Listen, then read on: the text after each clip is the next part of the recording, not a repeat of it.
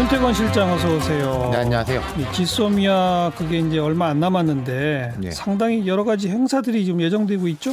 그러니까요. 지금 앞서서도 얼마 전에 한번 설명한 것 같은데 집소미아의 한미 방위비 분담금 협정이 겹쳐져 있거든요. 그러니까요. 예. 그러니까 앞으로 한 열흘간의 주요 일정들이 준준히 진행이 됩니다. 뭐뭐 있어요? 좀 짚어보면요. 일단 한미 간의 연례 행사가 있어요. 음. 14일에는 그 양국 합참의장이 주관하는 군사위원회 예. MCM이라는 게 있고 예. 15일에는 국방장관이 참석하는 안보협의회 SCM이라는 게 둘 다 서울에서 열립니다. 예. 그럼 당연하게 이제 미국 합참의장하고 국방장관이 서울로 오는 거죠. 예. 그리고 정경도 국방장관하고 고노다로 일본 방위상이 오늘 16일에서 19일 태국 방콕에서 열리는 아세안 확대 국방장관 회의를 계기로 둘이서 따로 만난다. 음, 음, 음. 뭐 이거 조율 중이다. 일본 언론들이 보도를 알겠어요. 했어요. 예. 또 강경화 외교부 장관은 22일, 23일에 나고야에서 열리는 G20 외교장관 회의에 참석할 것 같거든요. 예, 예. 여기 가면은 도시미스 일본 외무상하고 또 따로 만나요. 만날 가능성이 높죠. 먼저 군사위원회 안보협의회 이런 거는 연례 일정이라고 그랬죠 아까? 그렇습니다. 이게 통상적으로는 한미 방위력 강화, 뭐 북한이나 중국, 러시아 이런 데 대한 연합 대처 이런 게 관심사예요. 예. 예년에는. 예. 이번에는 방위비하고 지소미아가 관심사입니다. 음. 그 마크 밀리 미 합참 의장이 아까 한국에 온다 그랬지 않습니까? 이 양반이 일본에 들렀다가 오거든요. 네. 미국에서 출발해서 일본으로 가는 전용기 안에서 여러 이야기를 했습니다. 먼저 지소미아에 대해서는 지역의 안보와 안정에 필수적이다.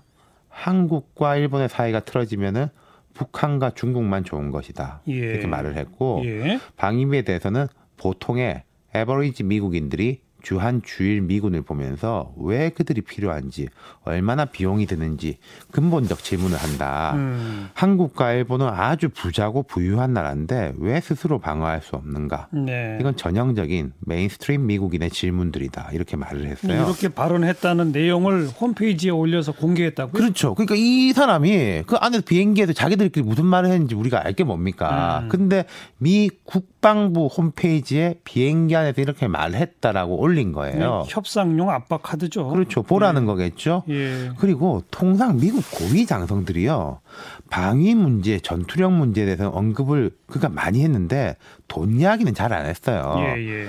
그거는 저쪽 협상팀이 알아서 하고 장군들은 그 이야기를 안 했거든요. 예컨대 과거에 카터 행정부 등이 주한미군 감축 이야기하고 또 트럼프 정부 초반에 뭐 미군 철수 이런 이야기 나올 때는 그 군인 출신들이 강력하게 말렸습니다. 예, 사표 예. 낸 사람들도 많았어요, 심지어. 예.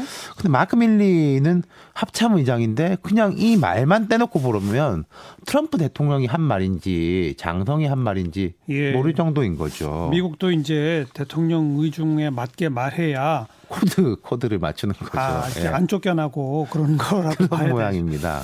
어쨌든 미국은 이제 지소미아도 연장해라. 방위비는 우리가 더 내야 한다. 압박을 쭉 하는 셈 모양새인데 우리 네. 정부의 기본 입장은 변함이 자, 없죠? 예, 일단 지소미아에 대해서 우리는 일본이 대한 수출 규제를 먼저 철회해야지 지소미아에 대해서 한번 재검토해 볼 수 있다. 그렇죠. 이런 입장입니다. 예. 근데 일본은 둘은 별개다.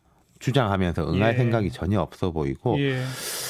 물 밑에서 무는 이야기들 오가긴 오갈 것 같아요. 최근에 뭐 우리 이제 국정원이나 국방부나 이런 쪽 이야기를 보면은 뭐 재검토 이야기 했다가 또 조금 이야기가 바뀌었다 그러는데 하지만 음. 근본적인 이 간극을 한 열흘 상관 내에 줄일 수 있겠느냐. 네. 이게 좀 힘들어 보이는 방위비는요? 거죠.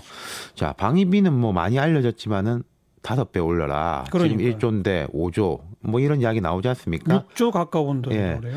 현재 방위비 분담금 협정에서는요 주한미군의 한국인 고용원 임금, 그 군사 건설비, 군수 지원비를 다룹니다. 음. 직접 비용인 건데, 근데 지금 미국이 이야기하는 거는 그 외에 주한미군 인건비. 이 사람들이 미국에 있다 한국에 있다 월급은 받을 거 아닙니까? 근데 뭐 그 추가 수당 같은 거, 예. 군무원 및 가족 지원 비용, 미군의 한반도 순환 배치 비용, 예. 왔다 갔다 하는데 드는 이제 물류 비용 같은 예, 거, 예. 역외 훈련 비용 한 등을 요구하는 것으로 전해져 있어요. 네. 이것에 대해서는 미국 내에서도 우리 용병이냐 이런 네. 이야기가 있는데 돈 우리 정부. 네, 우리 정부는 이제 절대 안 된다 이런 건데 뭐 미국은 엄청나게 올려서 불렀다가 밀고 당기기 하다가 좀 깎아줘가지고 시- 선심 쓰는 척 하는 원래- 식으로 갈 거 아니냐. 원래 트럼프 전략이 그래요. 그렇죠. 음. 그래서 이제 걱정이 많죠. 그렇지만 그 세게 불렀다가 금방 물러설 거 아니까 우리도 세게 나가야 돼요. 네. 네, 수고하셨어요. 감사합니다. 윤태곤 실장이었습니다.